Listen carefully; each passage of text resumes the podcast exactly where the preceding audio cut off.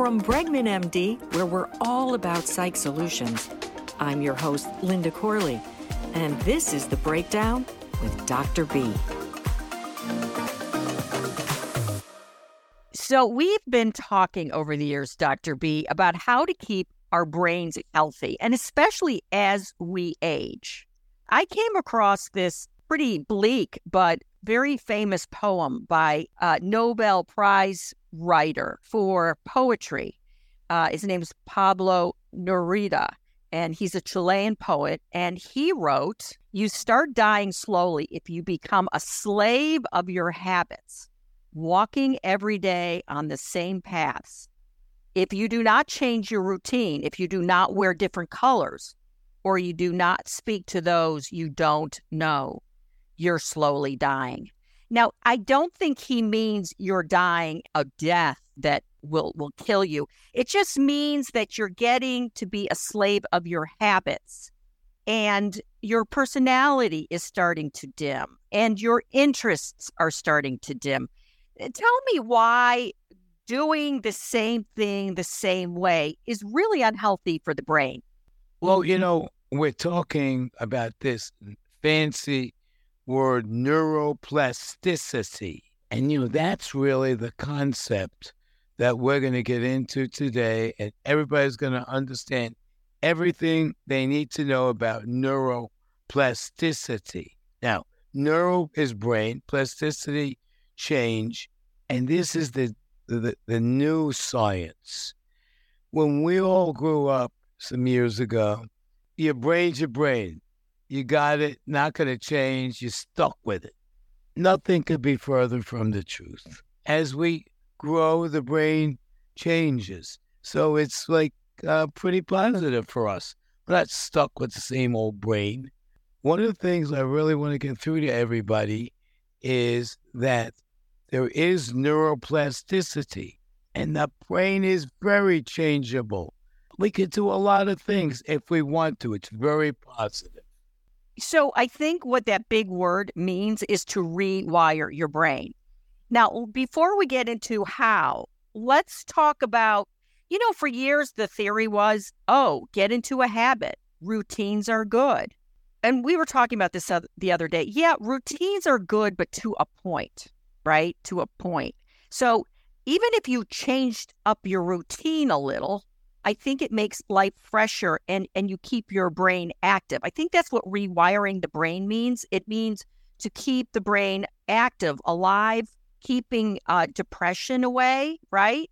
Um, as yeah. we get older, I think there's a big uh, chance of depression, and it's the old same old same old.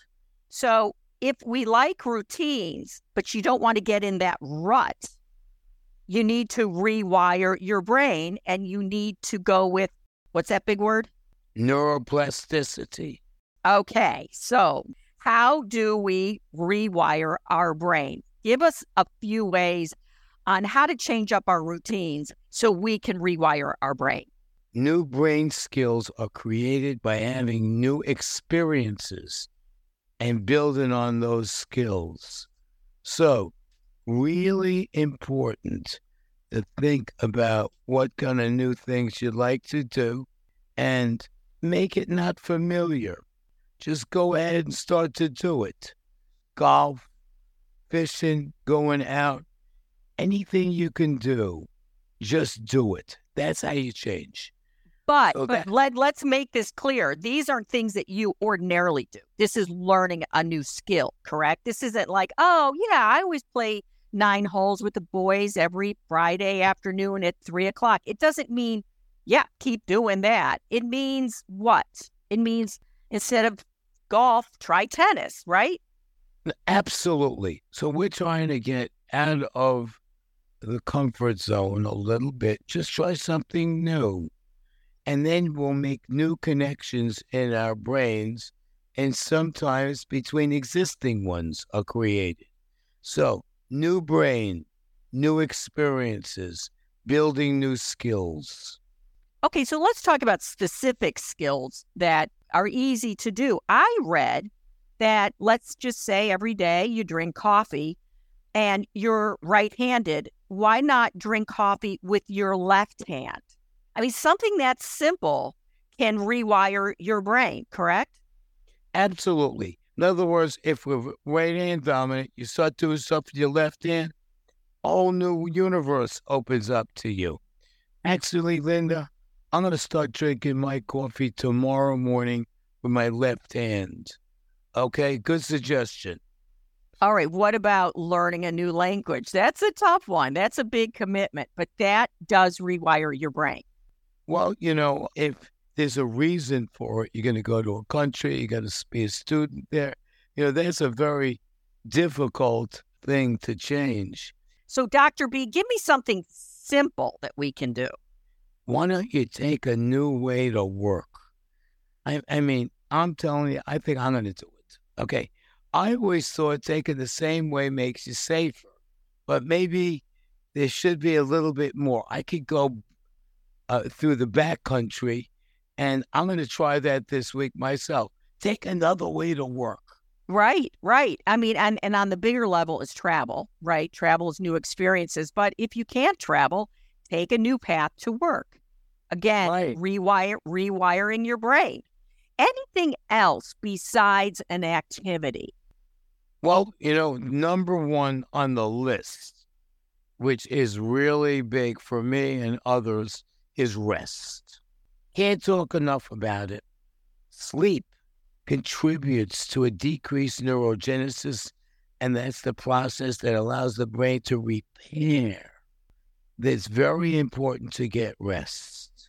So, at the beginning, we did talk about the fact that as we get older, we get into ruts and how ruts can lead to things like depression and you know dementia too if you don't use your brain you you don't use it you lose it kind of thing what are some of the you know leaving our listeners with some real reasons on why to practice neuroplasticity well let's talk about then the benefits of neuroplasticity that means we can change the brain does change what we do fear or think doesn't have to be permanent. So that's pretty rewarding. And this is why I practice psychiatry. It's really important to know that we can deal with a lot of emotions and we can turn and help things break through some behavioral patterns which we've had. If you think you're a little out of control a lot of your life, maybe you should get some therapy see how you could put some more things in your control and reduce your anxiety. And on the other side, if your life is getting full of ruts and boring, and as I said, the same old, same old, and that happens to us as we get older, why don't we try and keep learning, staying physically active, and don't forget to create stimulating environments? Sounds good. So let's all of us be much more involved in this cognitive ability that we have. All good things, Doctor, and always wonderful talking to you. And listeners, if you want to know more about this subject or all of the subjects that we have spoken about in the past few years, I invite you to check out the website at bregmanmedicalgroup.com.